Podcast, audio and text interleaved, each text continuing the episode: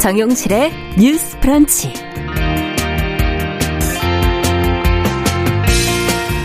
안녕하십니까. 정용실입니다. 오늘 코로나 브리핑으로 조금 늦게 시작을 했습니다. 자, 오늘 저희가 얘기할 것은 트라우마, 가스라이팅 같은 단어는 이 사회적 약자나 범죄 피해자들이 겪은 일을 설명할 때 주로 쓰고 있죠. 그런데 이런 말이 많이 알려지고 또 쉽게 사용이 되면서 가해자 또 권력자들을 대변하는 도구적 언어로 오용이 될 때가 있다고 합니다. 자, 이 말이라는 건 또 어떤 사례들이 있는지, 사회적 의미가 큰 언어를 사용할 때 또 우리가 생각해 봐야 할 부분은 무엇인지, 어, 주간 똑똑똑에서 청년 여성들과 함께 이야기 나눠보도록 하겠습니다. 네, 법이라는 것은 힘없는 존재를 위해 기능을 해야 한다고 하는데 우리 현실을 들여다보면 정말 그런가 하는 그런 생각이 들 때가 있습니다. 사람도 그렇고 학대받는 동물의 경우도 법으로 보호하기에는 뭔가 한계가 있다는 생각이 드는데요.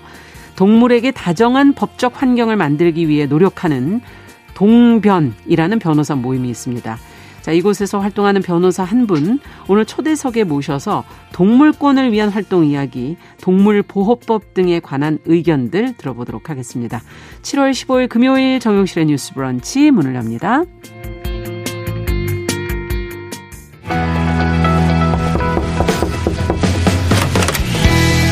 청년 여성의 눈으로 세상을 봅니다. 정용실의 뉴스 브런치 주간 똑똑똑.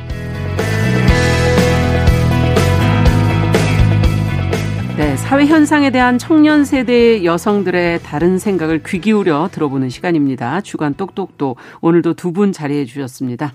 어, 계간홀로 이진송 편집장 안녕하세요. 안녕하세요. 네, 청소년 페미니스트 네트워크 위티의 양지혜 활동가 안녕하세요. 네, 안녕하세요. 저희가 이, 이 시간에 똑똑똑 시간에 이제 언어에 대한 얘기를 아무래도 많이 하게 되는 것 같아요. 언어 감수성이 젊은 세대와 그 이전 세대가 분명히 좀 차이가 있는 것 같고요. 오늘은 특히 약자를 위해 사용돼야 할 언어를 잘못 사용하고 있는 또 오염시키는 그런 사례를 좀 문제점과 함께 좀 들여다 보도록 하겠습니다. 자, 근데 이걸 이렇게 두리뭉실 얘기를 하니까. 음, 네. 지금 방송을 들으시는 분들은 약자의 언어를 전용하고 오염시킨다는 게 뭔 말이야? 음. 이렇게 지금 생각하고 계실 것 같거든요. 이거는 사례로 먼저 얘기를 안 해주시면 좀 이해하기가 힘들 것 같아요. 어, 양재 활동가께서 먼저 좀 얘기를 해주시겠어요? 어떤 사례가 있습니까? 음, 먼저 약자의 언어에 대해 설명드릴까 하는데요. 네. 우리 사회에서 쉽 게 통용되는 말들이 누군가에 대한 차별이나 배제를 포함하는 경우가 있습니다. 음. 이를테면 애인을 여자친구 혹은 남자친구로만 말할 때 여성 혹은 남성으로 특정되지 않는 성소수자의 경험이 삭제되죠. 아. 네, 혹은 우리 사회에서 가출 청소년이라는 표현이 비행 청소년의 의미를 연상시키고 집을 나오기로 한 청소년의 결정을 지나치게 가벼운 것으로 만드는 측면이 있어요. 음. 그래서 청소년 인권 운동에서는 탈가정 청소년 이라는 말을 가출 청소년의 아. 대체어로 사용합니다. 탈가족 청소년이라고 부르시는군요. 탈가정 청소년. 가정 청소년. 네. 네. 그리고 한편으로는 이제 브래지어를 시, 입지 않는 여성들이 자신은 탈브라를 하겠다라는 네. 식으로 좀 약자의 주체적인 실천을 표현하기 위해 새로운 표현을 만들어내기도 하는데요. 아. 좀 이런 것들처럼 사회적 편견이나 차별 속에서 누락된 약자의 경험이나 삶을 제대로 표현하기 위한 언어가 약자의 언어입니다. 아. 그래서 사실 이것은 뭐 꼭 약자만이 써야 된다. 혹은 뭐 다수자의 위치에 있는 사람이 써서는 안 된다. 이런 것은 아니지만 음. 약자가 이 단어를 써온 맥락들을 고려하지 않고 쓰면 쉽게 이 단어의 의미들이 오용되거나 이 단어 자체의 의미가 훼손되는 경우가 많다는 것인데요. 음. 뭐 이를테면 사회적 약자의 삶이 가시화되면서 우리 사회에 익숙해진 말이 있죠. 네. 대표적으로는 커밍아웃이라는 말이 네. 들을 텐데요. 성소수자가 자신의 성적 지향이나 성정체성을 밝히는 행위인 커밍아웃을 최근 에는 덕밍아웃이나 뭐 일밍아웃 뭐 이런 식으로 많이 써요. 뜻이죠? 그래서 덕밍아웃이라고 하면은 덕질하는 것이 뭔지를 밝힌다거나 아. 뭐 이런 식으로 내 취향이나 취미를 밝힐, 밝힐 때 모모 밍아웃이라고 표현을 하는 거죠. 네. 근데 이렇게 커밍아웃이 변주돼서 쓰이다 보니까 커밍아웃 자체도 어, 성소수자가 자신의 성정체성을 밝히는 기존의 의미가 아니라 비밀을 드러내는 것, 그냥 개인적 성향이나 아. 사생활을 드러내는 것 정도로 사소하게 쓰이는 경우가 많습니다. 그러네요. 근데 지금 말씀을 듣다 보니 앞서도 뭐 가출 청소년, 탈가정 청소년 이것을 어, 누구의 시선으로 그 언어를 그쵸. 보느냐 여기에 굉장히 중요한 게 있네요. 그렇죠. 뭔가 네. 집을 나간 것으로만 볼 것이냐, 네. 그 가정에서 스스로 뭔가 나온 것으로 독립을 선택할 것이냐. 것이냐, 뭐 이런 것에 네. 좀 차이가 있죠 표현에서. 그러네요. 그렇다면 이진성 편집장께서는 어떤 사례 어, 네. 어, 지난 5월에 연세대 재학생들이 캠퍼스 내 청소 경비 노동자들의 집회 소음 때문에 음. 학습권을 침해당했다면서 노동 집행부를 상대로 이제 형사 고소를 한 네. 사건이 굉장히 화제였는데요. 이때 이제 이들의 의견은 학교에서 소음을 내면서 시위를 하니까 학생들을 대상으로 하는 이게 폭력이다. 음. 트라우마를 겪을 수도 있다 하면서 이제 배상을 요구를 하게 됐어요. 아. 근데 이때 이제 어, 학생들을 대상으로 한 폭력이다. 그리고 트라우마다라는 표현들이 사실은 이게 이제 약자의 언어를 탈취한 사례라 사례라고 볼 수 있거든요. 아. 왜냐하면은 자신의 어떤 어, 학습권을 침해했다라고 표현을 할 때 사실 학습권은 그럴 때 쓰는 용어가 아니거든요. 음. 이제 정규 교육을 제대로 받을 수 있도록 하는 권리를 말을 하는데 그렇죠.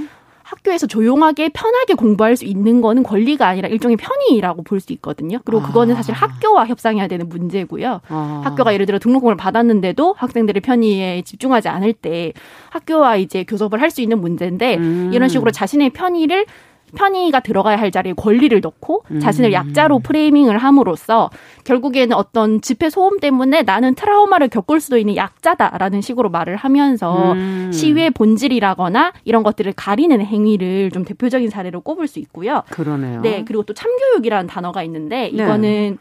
1989년에 이제 정교조 결성 당시에 황폐화된 학교를 살리고 학생들을 좀 살려내자라는 네. 의미로 썼던 단어예요. 네. 그이 중에는 학생들에 대한 어떤 비폭력 지도 같은 것도 포함이 됐었는데 네. 최근에는 여러 가지 온라인상에서 다양한 밈이라던가 유행어를 거치면서 이 참교육이 오히려 누군가를 굉장히 때려서 개몽시키고 가르치는 의미로 많이 쓰이고 바뀌었어요? 있거든요. 네, 그래서 이게 한 어. 야구 선수가 이제 어떤 야구 선수를 때려서 그 뒤로 야구 선수의 성적이 되게 좋아진 걸 가지고 참교육이다라고 하는 것들이 어. 유행어로 번지게 되면서 오히려 이제 교사가 학생들에게 체벌권을 가지고 때려서 갱생시키는 웹툰의 내용 제목이 참교육으로 나오기도 아. 하는 등 이 단어의 의미 자체가 아예 바뀌어서 네, 학생들에 대한 폭력을 지양하자는 내용이 결국에는 이 폭력을 정당화하는 농담으로 어. 바뀌는 사례도 한 음. 예로 들 수 있습니다. 어떻게 이렇게 반대로 이렇게 또 뒤집어지는 네. 경우도 있군요. 네.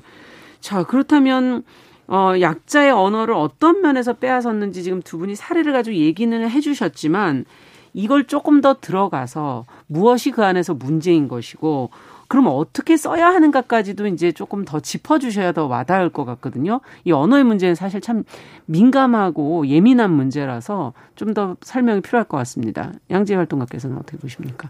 음, 이를테면 커밍아웃이라는 건 이성애자가 절대 다수인 한국 사회에서 성소수자가 자신의 존재를 밝힐 권리 혹은 음. 나답게 드러날 권리로서 존재하는데요. 네. 이게 앞서 말한 것처럼 단순히 취향이나 취미 같은 개인의 음. 사생활에 대한 내용을 다루는 게 아니라 권력관계나 차별, 혐오 등으로 인해 드러나지 못했던 스스로의 존재를 드러내는 과정이에요. 야. 그래서 사실 취향이나 취미에 땡밍아웃이라는 표현을 붙일 때 성적 지향이나 성정체성이 취향 수준으로 가벼운 문제로 오해될 수 있고 예. 의도적으로 성소수자의 권리, 의도적이지 않게 성소수자의 권리를 침해할 수 있다라고 저희는 생각해서요. 음. 사실 이런 사적인 취향이나 정보를 드러내는 말은 이미 너무너무 많잖아요. 음. 대표적으로는 뭐 뭐가 있을까요? TMI 같은 아, TMI. 쓰죠.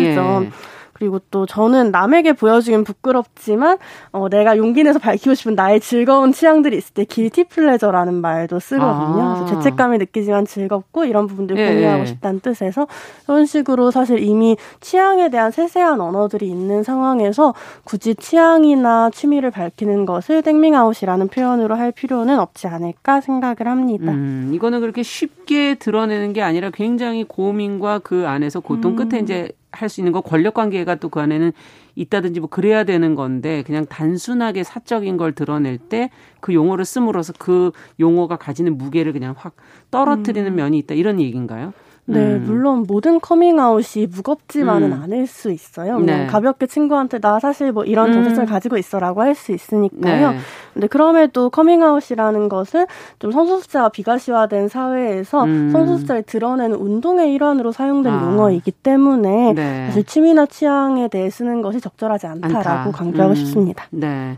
자, 그렇다면 이진송 편집장께서는 어, 네, 약자의 언어라는 것 자체가 음. 기존에 기울어진 권력 관계에서 강자의 입장과 언어만 통용되는 세상이 있었어요. 음. 거기에서 이제 발견되지 않았던 어떤 표현이라던가 폭력이 아닌 거를 폭력이라고 그 규정하는 어떤 음. 발명이거든요. 아. 예를 들면 가스라이팅 같은 경우에는 네. 이전에는 이런 심리적 지배를 폭력이라고 전혀 생각하지 못했고 그랬죠. 그러다 보니까 이 가스라이팅의 피해자들을 어, 기존의 언어로는 이 사람들이 왜 이렇게 자발적으로 여기에 뭐 음. 뭐 복종했을까요? 왜 저항하지 않았을까요? 라는 것에 대한 답을 우리가 낼 수 없었거든요. 그렇죠. 네, 그래서 어떤 폭력과 폭력이 아닌 것을 규정을 하고 음. 무엇이 피해이고 이런 것들을 밝히는 작업을 하는 언어들인데 음. 여기에서 어 이거를 일종의 재미있는 신조어처럼만 생각해서 어떤 부분만 뚝 떼서 가져갈 때는 음. 사실은 용어를 틀리게 쓰는 것이기도 하거든요. 음. 근데 사실 우리가 어떤 부분에서 어 외국어의 스펠링이나 단어를 틀리는 것을 굉장히 부끄러워하면서 아. 모국어에서 단어의 뜻이 다른 맥락이 다른 음. 단어들을 쓰는 것에 대해서는 어떤 부끄러움이 없는 것도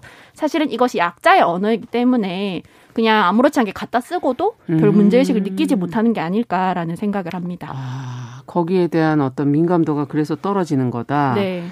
자, 그러면 아예 그런 말할 상황을 만들지 않는 게 맞는 건가요? 아니면은 어, 문제가 될 말을 대체할 말들로 새롭게 쓰면 되는 건가요? 음, 사실 이런 타인의 권리를 침해하는 말들에 대한 대체어는 이미 많이 고민되어 왔고 음. 많이 예시가 나와 있다라고 생각을 해요. 네. 뭐 이를테면 뭐 어, 처녀작을 첫 작품으로 표현한다거나 맞아요. 유모차를 유아차로 표현한다거나 저출산을 저출생으로 표현한다거나 음. 이런 식으로 좀 언어를 시정해야 된다. 공공기관에서부터 차별적인 언어를 바꿔야 음. 된다라는 얘기는 이미 오랜 시간 되어 왔고 그렇죠.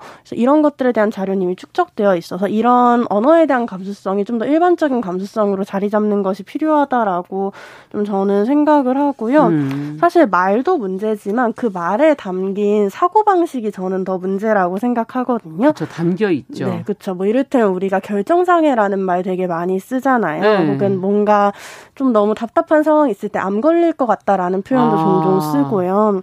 근데 이런 것들이 특정한 질병이나 장애에 대해서 희화화하거나 그릇된 시선을 가지는 아. 것에서 비롯되거든요. 장애가 있다는 건 무언가 결손이 있는 것이라고 그렇죠. 판단하는 관점에서 이런 용어가 사용될 수 있어서 사실은 내가 이 말을 할 때 그 말의 워딩들을 어떻게 인식하고 있는지를 아. 고민하는 것이 가장 중요하다고 생각합니다. 아, 어떻게 보세요? 어, 네, 말씀해 주신 것처럼 원래 있는 단어를 그냥 적확하게 적재적소에 음. 쓰면 되거든요. 음. 결정장애 대신 뭐 우유부단하다던가 음. 이런 표현을 쓰면 되는 건데 어, 이렇게 약자 언어를 탈취하는 것은 모든 문제를 피해와 가해의 구도로 끌고 가서 어, 피해자니까 약자니까 문제를 제기하지 말고 내가 하는 모든 말은 옳다고 얘기해줘라는 어떤 욕망이 들어가 있는 아. 언어 탈취 사례이기도 해요. 네. 예를 들면 청소 노동자 고소 사례처럼 예. 어, 나는 트라우마가 있고 학습권을 침해 당했으니까 나의 이런 문제 제기는 음. 적절해 이런 어떤 위장을 아. 사실 갖고 있는 거거든요. 음. 하지만 사실 많은 어떤 시위를 통해서 이루어진 여러 가지 학습권과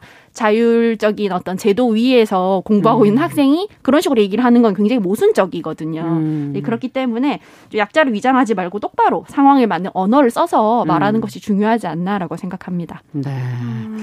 자, 앞에서 얘기한 대부분은 말하는 사람의 어떤 피해 의식이나 공격성이 자신보다 약한 쪽을 지금 향하고 있다. 또 그걸 대변함으로써 자기의 상황을 더 극적으로 만들고 있다. 뭐 이렇게 볼 수도 있는 것 같은데 또 이걸 비롯해서 약재 언어가 오염되는 일이 많아진다는 거는 우리 구성원들 의식에는 어떤 영향을 미치는 걸까요? 지금 아까 말은 사고방식을 보여주고 있다라고 얘기를 해 주셔서 이런 표현들은 어, 표현을 또 무의식적으로 사용하는 것은 결국 우리에게 또 어떤 영향을 주게 될까? 어떤 점이 우려스럽습니까?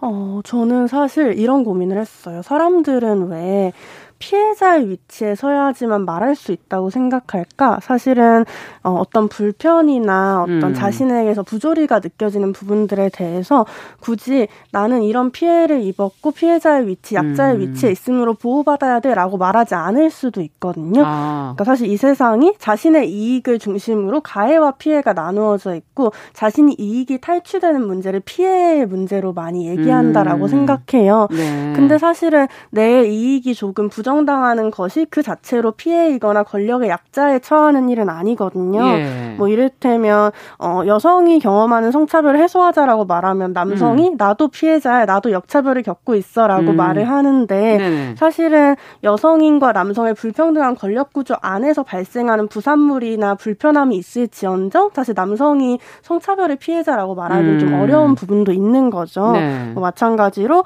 불안정 노동자에게 최소한의 생계를 보장해야 된다고 말하면 아, 이 최저임금 때문에 자영업자 소상공인이 죽어나가라고 얘기하는데 자영업자 소상공인의 어떠한 경제적 네. 어려움이 꼭 최저임금을 받는 노동자에게 기인하지는 않는 네. 문제도 있는 거죠. 그랬을 때 이 피해자의 위치에 자신을 둔다라는 것은 음. 사회 전반의 불평등이나 권력 구조에 대해서 보지 않고 내가 겪는 손해, 내가 겪는 이익의 침탈에만 음. 집중하는 사고 방식이 아닐까. 그래서 우리가 피해자가 아니라 시민으로서 공적 가치가 어떻게 지켜 져야 되는지 말하는 과정에서 언어가 사용되어야 하는 것 아닐까라고 음. 저는 생각합니다. 네. 그러니까 내가 하면은 로맨스 이런 얘기인 거죠. 언어 표현에 있어서 좀 더 내걸더 극적으로 만드는. 네, 그렇죠. 네. 그리고 내, 내 피해와 내 손해와 내 상처가 제일 중요하다.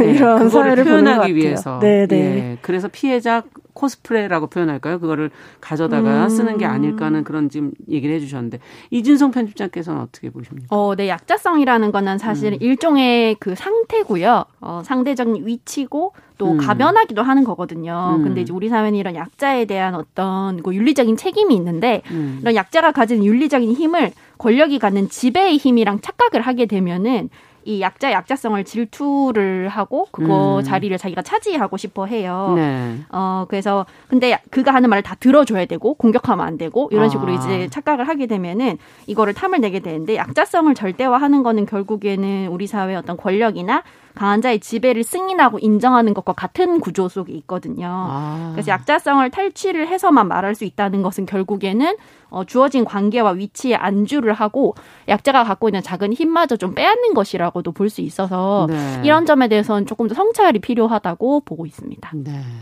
지금 그 어떤 관계와 위치가 그냥 고정돼 버린다. 그렇게 약자는 이렇게 얘기하고 강자는 이렇게 얘기할 수밖에 없다라는 걸 아예 인정해 버린 것이다라는 지금 지적이신 것 같네요. 자, 그러면 어, 앞서 말씀해 주신 것처럼 강자라고 사실은 피해를 안 보는 거는 아니고 때에 따라서는 또 약자가 될 수는 있는데 움직인다고 얘기하셨고 어, 그 약자성의 위치가 어, 움직일 수 있다라고 얘기해 주셨지만 때에 따라서는 또 어, 약자와 강자 이렇게 이분법적으로만 피해 가해 이렇게만 나눌 수 있는 건가? 이것도 한번은 생각해 봐야 되는 거 아닌가? 이분법. 언어에 어떻게 보면 이렇게 어, 표현의 한계를 또 짓는 거 아닐까 이런 생각도 들거든요. 어떻게 보십니까? 이 피해와 가해, 음. 약자와 강자.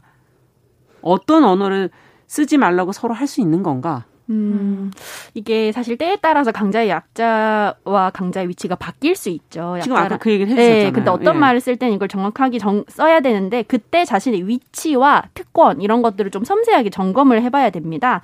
그렇지 않으면 약자성을 방패로 가해를 하게 되는 일이 발생을 하는데요. 네. 예를 들면 법원 판례 같은 경우로 보면은 어, 가난하고 뭐 인기가 없는 남성이라서 여성에 대한 착취나 어떤 성적인 폭력들을 굉장히 양형을 해주는 경우도 많단 음. 말이에요. 약간 좀 안쓰럽게 여기는 거죠. 네. 그러면서 이제 이 사람들의 어떤 약자성을 방패로 쓰는 경우가 있는데, 어, 혹은 자신이 이제 여성이라는 이유로 뭐 난민이라던가 트랜스젠더에 대한 어떤 혐오를 정당화한다던가 이런 음. 일들도 발생을 하고요. 이런 식으로 자신의 위치에 대한 고민이 없으면은 사실은 어, 강자와 약자의 구도가 이렇게 왔다 갔다 하고 내가 피해를 받지 않을 수 있다 이 문제를 넘어서 자신이 음. 저지를 수 있는 모든 윤리적인 책임으로부터 좀 도피하는 문제가 생길 아, 수 있습니다. 네. 음. 어떻게 보세요 이 부분을? 저는 그래서 약자의 언어를 존중한다는 것이 사회적 약자만 이 단어를 써야 돼라고 얘기하는 건 아니라고 생각해요. 예. 뭐 이를테면 제가 커밍아웃이라는 표현을, 표현을. 좀 음. 처음 접하고 나서 생각했던 건 아, 내가 다른 이에게 내 정체성에 대해 설명할 수 있을 음. 만큼 내 정체성을 고민했던 적이 있나?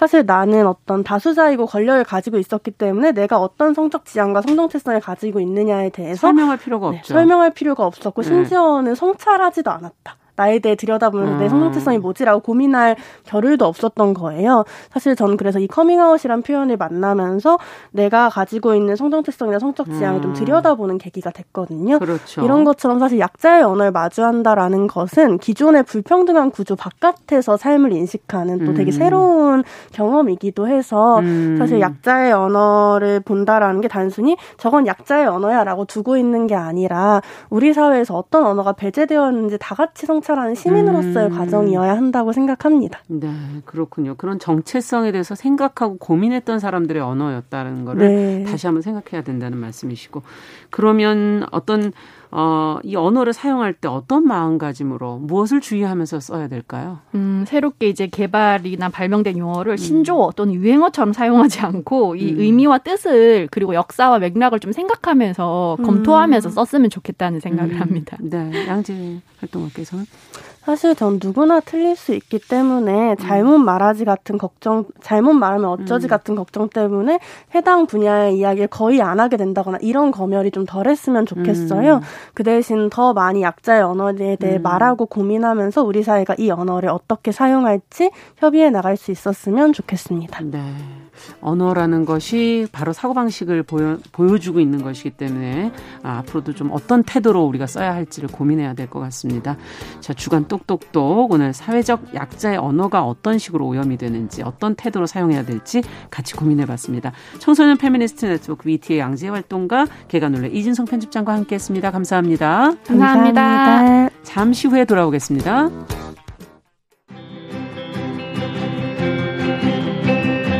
누군가는 아깝다고 생각할 우리 사회의 다양한 비용들과 푼돈들, 음. 삶의 전선에서 음. 최선을 다하고 살아가는 우리의 모습도 제 몫에 맞는 평가와 그에 합당한 시선이 좀 필요한 시점이 아닌가 하는 생각을 해충이다, 이충이다. 이거는 네. 순전히 사람의 그 아. 그 잣대로 이야기를 하는 거예요. 음. 곤충이 우리 사람보다 몇 억 년 먼저 지구에 나왔거든요. 호모 사피엔스의 선배다 이렇게 얘기를 해요. 남성의 입장에서 여성의 입장을 이해하는 사람인 거죠. 그래서 사실 이 역지사지의 태도가 한국 사회로 지금 필요한 것이 아닌가 그런 생각이 들고요. 세상을 보는 따뜻한 시선. 정용실의 뉴스 브런치.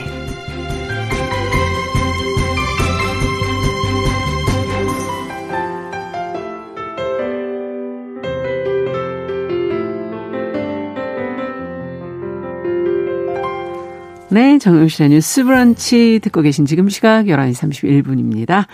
자, 금요일에는 저희가 다양한 분야에서 활동하는 여성들 만나보고 있습니다. 금요 초대서 요즘에 뭐 반려인구 천만 시대가 넘었다. 뭐 그런 기사들 많이 나오는데요. 동물권에 대한 우리 사회의 인식 수준도 높아졌다고는 하지만 또 보도를 나오는 걸 보면 많은 동물들이 아직은 여전히 사람들에게 학대를 받고 있는 모습을 접할 때가 있죠. 동물 보호법이 강화되는 추세라고 하는데 인간 중심 세상에서 약자인이 동물의 삶을 지키기에는 뭔가 아직은 부족한 게 많은 것 같습니다. 오늘은 동물권을 위해서 모임을 만들고 적극적으로 목소리를 내온 변호사 한 분이 저희 스튜디오에 와주셨어요. 송시현 변호사입니다. 안녕하십니까? 네, 안녕하세요. 네, 마이크를 어. 좀 가까이 가져다가 끌어주시면 좋겠고요. 어, 동물권에 관해서 이제 모임을 만들어서 활동해 오고 계신데 그러면 동, 반려동물을 뭐 키우고 계세요? 어, 네, 지금 고양이 두 마리 키우고 있습니다. 아, 그러시군요. 네. 거기 그럼 같이 활동하시는 분들도 대부분 그런가요? 네, 한 분 빼고는 다 반려동물이 음. 있습니다. 그 한 분은 그러면 없으시지만 네, 네. 본인이 관심이 많으신 거군요. 네, 네. 어, 네. 그 책임감이 너무 느껴져서 못 키우겠다고 이제 그분은 아, 오히려 네. 그렇죠. 네, 네, 키우는 네. 일도 사실은 네. 책임을 져야 네, 하는 네. 일이니까요. 네. 어, 어떤 존재입니까? 반려동물이나 동물이 어, 송시현 변호사께는 어떤 존재입니까? 뭐 가족이라고 할 수 있죠. 가족이자 가족. 어떻게 보면 저는 제 아이랑 비슷하다고 생각을 음. 해요. 어, 아이 같 있다고 생각을 많이 하거든요. 그렇죠. 그래서 그냥 그야말로 저에게는 너무 소중한 음, 존재입니다. 소중한 존재. 네네. 네. 지금 그 모임의 이름이 동변이에요. 네네. 동물의 권리를 옹호하는 변호사들의 네네, 모임. 맞습니다. 어떤 계기로 모이셨어요? 원래 친하셨던 분들끼리 이렇게 모임을 시작하신 건지 아니면 어, 계기가 있으셨던 건지? 어, 일단 전혀 뭐 원래 친했던 사람들은 아니고요. 아. 예, 예. 어, 이제 동물권에 대해서 이제 관심 있는 사람들이 음. 이제 하나둘 이렇게 모이면서 아름아름 음. 이렇게 모이게 된 것입니다. 어, 그럼 지금 몇 분 정도 계세요? 지금 11명이 활동을 하고 있고요. 네. 네. 그러면은 어떤 활동을 지금은 하고 계세요? 현재는? 어, 저희가 이제 주로 하는 활동은 이제 음. 동물 학대 고발할 때 이제 대리인으로 아. 이제 동물, 동물 학대 고발 대리를 하고 있고요. 네. 그 외에 이제 동물권 관련 법 연구 같은 거를 하고 이제 아. 동물권에 대한 인식 개선 활동 이런 것들을 하고 있습니다. 아, 그렇군요. 최근에 책도 같이 책을 내셨다고 네네. 들었는데 예 어떤 책이죠? 어, 네 동물에게 다정한 법이라는 책인데요. 음. 이제 저희가 그동안 동물을 위해서 맡았던 사건이랑 이제 고민했던 주제들 열한 아. 가지를 뽑아서 이제 현행법에 이제 문제를 좀 짚고 예. 이거를 어떻게 바꾸면 좋을지 이제 모색하는 아. 방향으로 쓴 책입니다. 그렇군요. 네네. 그래서 뭐 꽃마차 문제라든지 산천어, 꽃마차 이제 아시죠? 그 꽃마차의 말이 꽃마차 끌고 사람 태우고 아. 끄는 그 꽃마차. 네. 네, 거기에 대한 이제 문제에 대해서도 저희가 좀 썼고요. 아. 그다음에 뭐 산천어 축제라고 들어보셨죠? 산천어 축제 들어봤죠. 네, 네, 거기에서 벌어진 이제 산천어 학대 문제. 아. 네, 뭐 동물 학대 영상을 올리는 문제. 아. 뭐 그런 것들 최근에 그런 게 좀 네, 많아졌습니다. 네, 많죠. 네.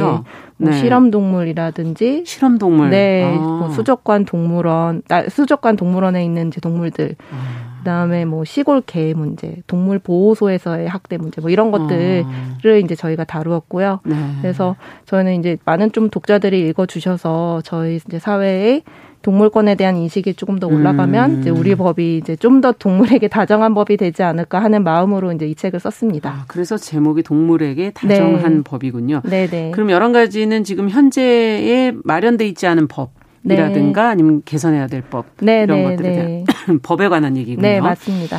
자, 동물권에 대한 뭐 사회적 인식이 그래도 과거보다는 많이 좋아진 거 아닌가요? 과거보다는 나아졌지만 음. 아직 좀 나아갈 길이 멀다고 생각을 하고 있습니다. 네. 아 멀다. 네, 아직은 네. 네. 어떤 점에서 그렇게 생각하시죠? 여전히 이제 동물에 대한 학대가 많이 벌어지고 있기도 하고요. 네, 네. 그래서 뭐 여전히 이제 동물에 대해서 어 물건으로 보는 법도 법 자체에서도 동물을 물건으로 보고 있기도 하고 뭐 물건으로 아예 여기고 있는 인식들도 많고요. 그래서 그런 인식도 아직 문제점으로 생각을 하고 있죠. 제가 기침이 나가. 어, 예. 잠깐. 그래서 그 책에서 지금 동물은 물건이 아니다, 뭐 이런 얘기들 하셨더라고요. 네 네 네. 네, 네, 그래서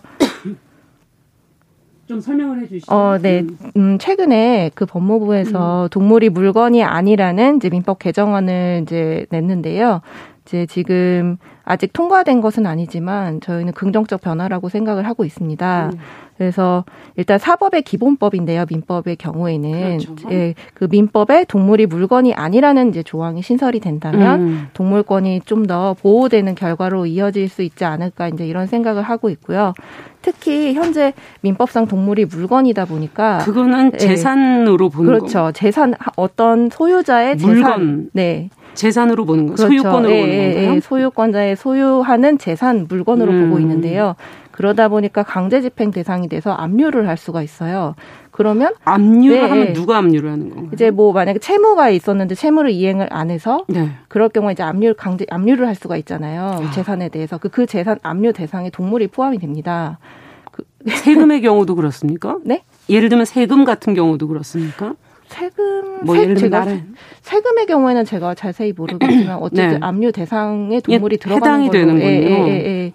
되어 있고요. 그러다 음. 보니까 동물이 만약에 압류되면은 반려자랑 강제 이별을 해야 됩니다. 아. 그러면 그 압류한 사람이 이 동물을 학대하는지 여부도 알 수가 없어요. 어. 네, 그렇게 되면 그렇게 되면은 굉장히 큰 문제죠. 그 동물 권 그러네요. 동물에 대해서 굉장히 음. 아주 안 좋은 결과가 이어질 수 있고 동물이 어떻게 처우가 되는지를 네. 알 수도 네, 없는. 네, 네, 네, 강제 이별을 그냥 하는 거죠. 그럼 이거는 보호 조항이나 이런 게 전혀 없는. 네, 네, 네, 그냥 압류할 수 있는 것입니다. 아, 그렇군요. 네, 네. 그러면 이 부분의 가장 근본적인 거네요. 동물은 물건이 아니다라는 네, 네. 인식이. 그렇죠. 그래서 동물이 물건이 아니라고 된다면 이제 이런 문제들을 좀 더 방지할 수 있는 음. 근거가 마련이 되겠죠. 물론 좀 더 구체적인 조항이 마련되기를 이제 기다리고 그래야겠네요. 네, 네. 네. 그러면 이걸 어떻게 고쳐야 될까요? 뭐 물건이 아니다 가족이다.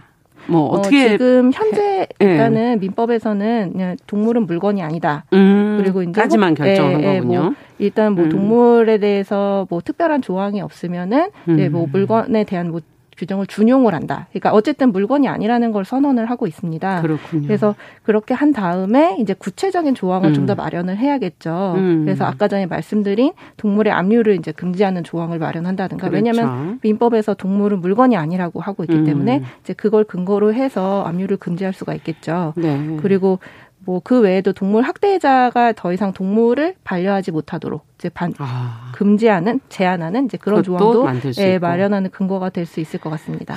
요즘에 이제 휴가철이 시작이 돼서 사실 휴가 때 많이 버리신다는 네네. 네. 얘기가 많고 유기되는 동물들이 그때 가장 많이 생기는데 네. 이거는 이제 처벌을 받게 돼 있나요 법으로는? 지금 네네. 유기하게 되면은? 네네. 원래 본래 동물을 유기할 경우에 과태료 300만 원이었는데요. 아, 300만 과태료. 원 이하의 과태료였는데 네. 이제 변경이 되면서 지금 벌금 300만 원 이하 로 개정이 되었습니다. 어떤 차이가 있는 거죠? 과태료와 과태료의 예. 경우에는 이제 행정 행정적인 것이니까 전과가 되지 않는 거고요. 아. 벌금은 이제 형사 처벌입니다. 아, 형사법에 예, 예, 해당되기 예, 때문에 예, 형사 처벌이고 전과가 되는 전과가 되는 네네네. 거고 이거는 그런 것이고요. 음. 그러니까 범죄인 거죠. 그러네요. 네네. 음. 그래서 이제 그렇게 변경이 됐지만 실질적으로 이제 처벌받는 사례를 많이 찾기는 어렵습니다. 왜 그런가요? 이렇게 다 조항이 네, 있는데 네, 조항이 있어도 예. 일단은 네. 기본적으로 유기하는 사람을 찾는 것이 굉장히 어렵습니다. 아. 일단 기본적으로 유기라는 건 정말 순식간에 벌어지기도 하고요. 음. 그다음에 유기되는 순간에 대한 증거가 없는 경우가 굉장히 많습니다. 그래서 아. 특히 이제 동물은 말을 할 수가 없잖아요. 그러니까 그렇죠. 그러니까 말을 할 수 없다 보니까 누가 나를 유기했어요 이렇게 말을 할 수가 없는 음. 거예요. 그러다 보니까는 누가 유기했는지를 알 수가 없고 또뭐 동물 인식 칩 같은 게 있으면 찾아낼 수 있겠지만 그렇죠, 소유자를. 예. 네, 근데 그런 칩을 할 정도면 사실 거의 유기를 할 사람은 아닐 거고요. 책임을 지려는 생각이 그렇죠. 있을 텐데. 네, 네, 네. 예. 그래서 이러다 보니까 실제로 처벌받는 사례를 음. 찾기가 많이 어렵죠. 야, 그렇군요. 법 네네. 적용에 어떻게 보면 한계가 있는. 네네. 예, 있어도 한계가 그렇죠. 있는. 네네. 그렇다면 지금 그래서 이런 얘기도 나오잖아요. 뭐 반려견들의 어떤 어, 키우는 것에 책임감을 높이고 또 유기동물의 뭐 비용 같은 네네. 거를 좀 충당하기 위해서 반려동물 보유세를 네, 뭐 신설해야 된다 뭐 이런 네네. 논의들이 있었거든요. 이건 어떻게 보십니까? 어, 일단 반려동물 보유세의 경우에 음. 동물을 함부로 입양하는 것 이런 것들을 이제 방지하는 효과는 조금 있겠죠. 그래서 음. 어, 장기적으로는 유기동물 방지에 도움은 될 수도 아. 있을 것 같지만 예. 만약에 이제 이 보유세를 지금 현재 시점에서 도입을 한다면 유기동물이 폭발적으로 증가할 수 있습니다. 왜냐하면 세금 을 내고 싶지 않은 사람들이 이제 자신의 동물을 아, 지금 키우는 분들이 그렇죠. 지금 키우고 있는데 여기다 갑자기 세금을 내라고 하면은 아. 세금을 내기 싫어서 유기하는 경우가 많아질 수 있죠. 예를 들어서 지금 현재도 음. 동물 병원이 병원비가 좀 비싸잖아요. 네네. 그러다 보니까 병원비 때문에 동물 유기하는 사례도 굉장히 많거든요. 아, 병원에다 유기하는 경우요? 병원 그러니까 병원비가 비싸니까 그냥 병원에다 유기하기도 하고 어. 그냥 유기하기도 하고. 아. 네. 그런 식으로 유기하기도 하는데 음. 이제 세금을 내라고 한다면 더 많아질 네, 것이다. 네, 세금 때문에 또 유기하는 사례가 많아질 수 있죠. 그러네요. 네, 네, 네. 그래서 지금 그리고 이제 이 세금을 매기려면은 음. 이제 세수가 확정이 돼야 되는데 네. 그러려면은 이 반려동물을 누가 키우고 있는지가 정확히 파악이 돼야 아. 되는데 이것도 사실 지금 제대로 되고 있지 않거든요. 예. 그러니까 반려동물 등록제가 이제 시행이 되고 있지만 음. 아직 뭐 마, 많은 사람들이 등록하셨지만은 예, 아직 뭐 대다수가 등록했다고 볼 수 없는 상황이고 어. 그래서 여기에 대해서 지금 그 반려동물 가구를 정확하게 산출해내기가 어려운 상황입니다. 음. 네. 그래서 일단은 제 생각에는 현재 시행하고 있는 반려동물 등록제를 먼저 보편적으로 자리 잡게 하는 게 더 필요하고 음. 또 동물을 입양할 경우에는 필수적으로 등록할 수 있는 이제 그렇게 아. 이제 관리를 먼저 시작을 등록을 네네. 바로 하도록 네네 그렇게 시작을 해야 된다고 보고요. 네. 그리고 일단 지금 세금을 매기는 것보다도 음. 지금 반려동물 병원비 때문에 제가 유기가 많다고 했잖아요. 음. 그래서 그런 병원비에 대해서 좀 더 이제 보험 을 뭐 그 반려동물 민간 보험이 있기는 민간, 네, 민간 보험이 있는데 좀 비싸기도 음. 하고 이래서 사람들이 많이 지금 가입을 못 하고 있는 상황이거든요. 그렇죠. 그러다 보니까 거기에 대해서 이제 뭐 반려동물 가구에 대해서 보험을 좀 더 만들어 준다든가 음. 이런 식으로 관리하는 게 더 낫지 않을까 하는 음. 생각을 합니다. 야, 정말 여러 가지 법제도가 있지만 그거를 네. 또 새로 또 그리고 보완해 보려고 해도 현실적인 딜레마 같은 것들이 네, 좀 네. 있는 네, 상태이고 이런 인식이나 이런 것들이 개선이 돼야 되고 동물 학대 얘기 앞서 해주시면서 책 안에서 그 동물 학대 영상이 최근에 많이 보도도 되고 있다 이런 얘기를 했는데 이게 이제 어떻게 보면 하나의 사회적인 문제가 될수 있지 않습니까? 네네. 처벌이 너무 미약하다는 지적들도 현실적으로 네, 있고 변호사님께서도 네. 그런 얘기를 네, 해주셨는데 네. 이건 어떻게 보세요?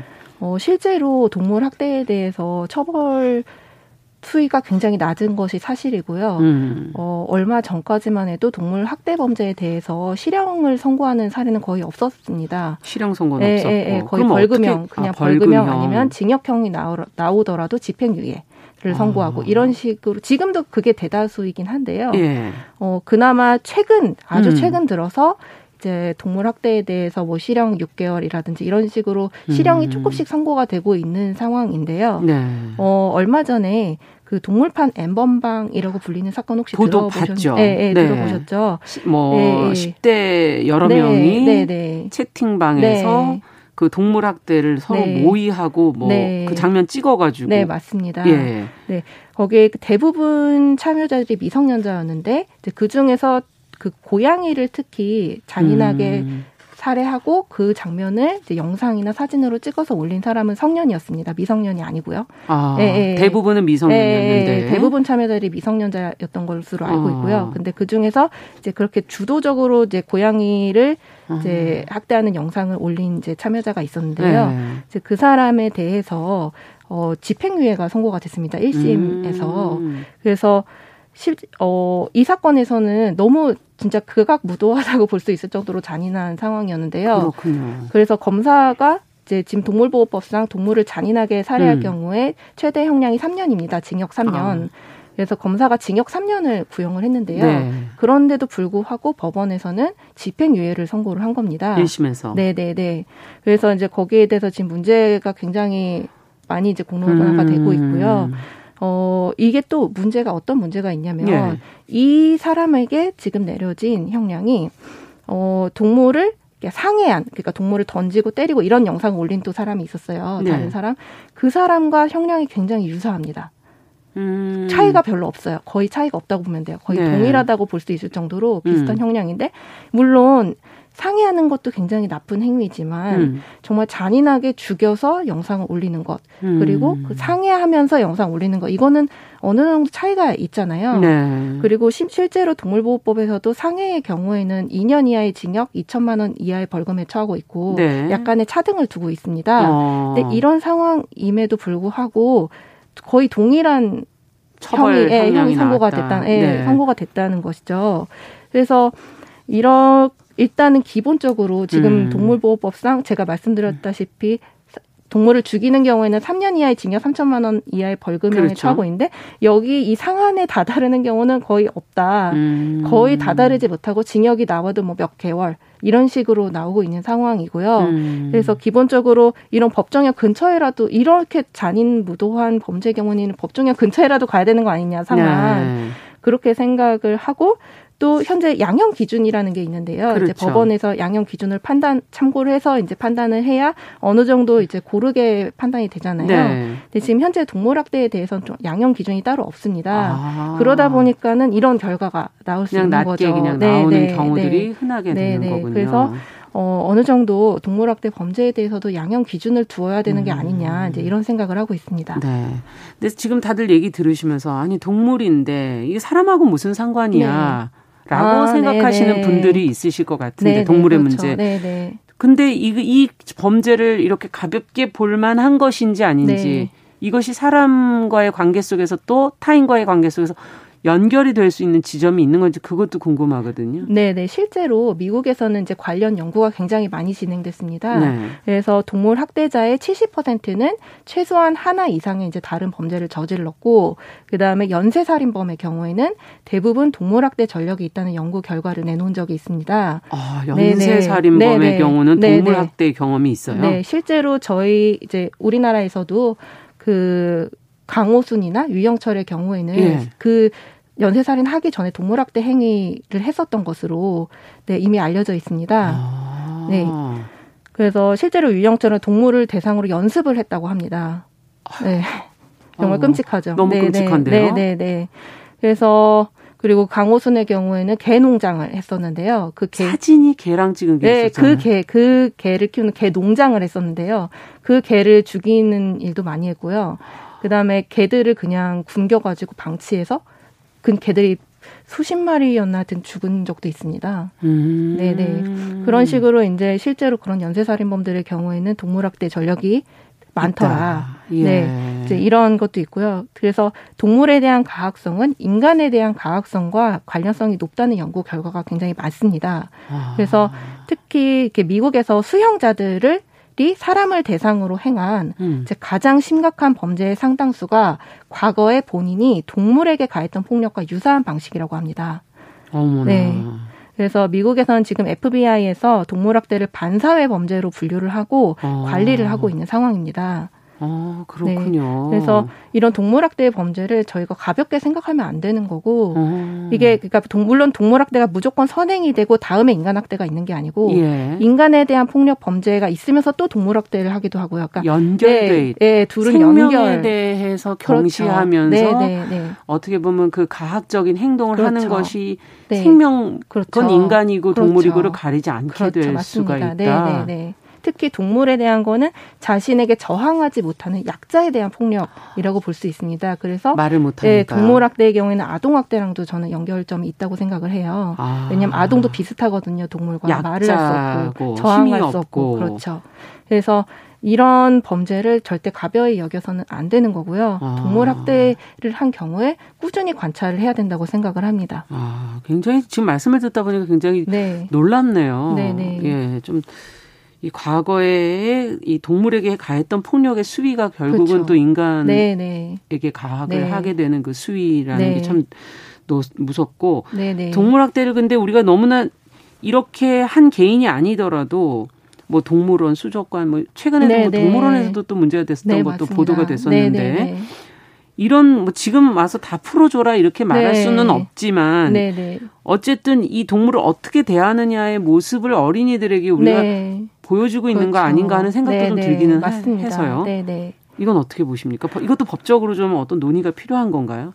네, 저희는 필요하다고 생각을 하고요. 음. 특히 이제 체험형 동물원이나 수족관 이런 곳들은 기본적으로 동물에게 적합한 환경을 제공할 수가 없습니다. 동물원 음. 자체가요. 기본적으로 동물이 살던 곳이 아니잖아요. 따로 만들어 놓은 네. 곳이 네, 네. 인공적인 곳이죠. 네. 그뭐 쇠창살 안에 원래 갇혀 있던 동물들은 아니니까요. 음. 그래서 특히 체험, 동물 체험의 경우에는 밥을 먹이 주는 거 말씀하시는 그렇죠. 건가요? 뭐, 먹이 먹이 주는 것도 그렇지만 네. 만지고 뭐 아. 이런 식으로 하면 돌고래는 타고 쇼를 네. 시키 쇼를 시키는 건뭐 체험이랑 네. 좀 다르지만 어쨌든 그런 식으로 인간이 원하는 무언가를 하게 하는 하는. 인간과의 접촉을 하는 아. 이제 그런 프로그램의 경우에는 동물이 전혀 원치 않는 체험이란 말이에요. 아. 그래서 그런 체험에 동원되는 동물의 스트레스는 상당히 높습니다. 오. 자신이 원하지 않는데 자꾸 누가 나를 만지고 그런다고 생각하면 저희도 굉장히 싫잖아요. 그렇죠. 네, 그런 것처럼 동물이 받는 스트레스는 굉장합니다. 아. 그래서 정말 동물 체험이라는 게 우리에게 필요한 것인가? 여기에 대해서 먼저 생각이 필요하다고 생각을 하고요. 네. 인간이 단순히 만져보고 싶고 보고 싶다는 이유로 그런 동물이라는 생명체를 가두고 무리하게 체험에 동원하는 것이 합당한지 음. 그래서 거기에 대해서 논의가 필요하고 저희는 동물 체험은 금지되어야 된다 아, 이렇게 생각을 합니다. 네. 네.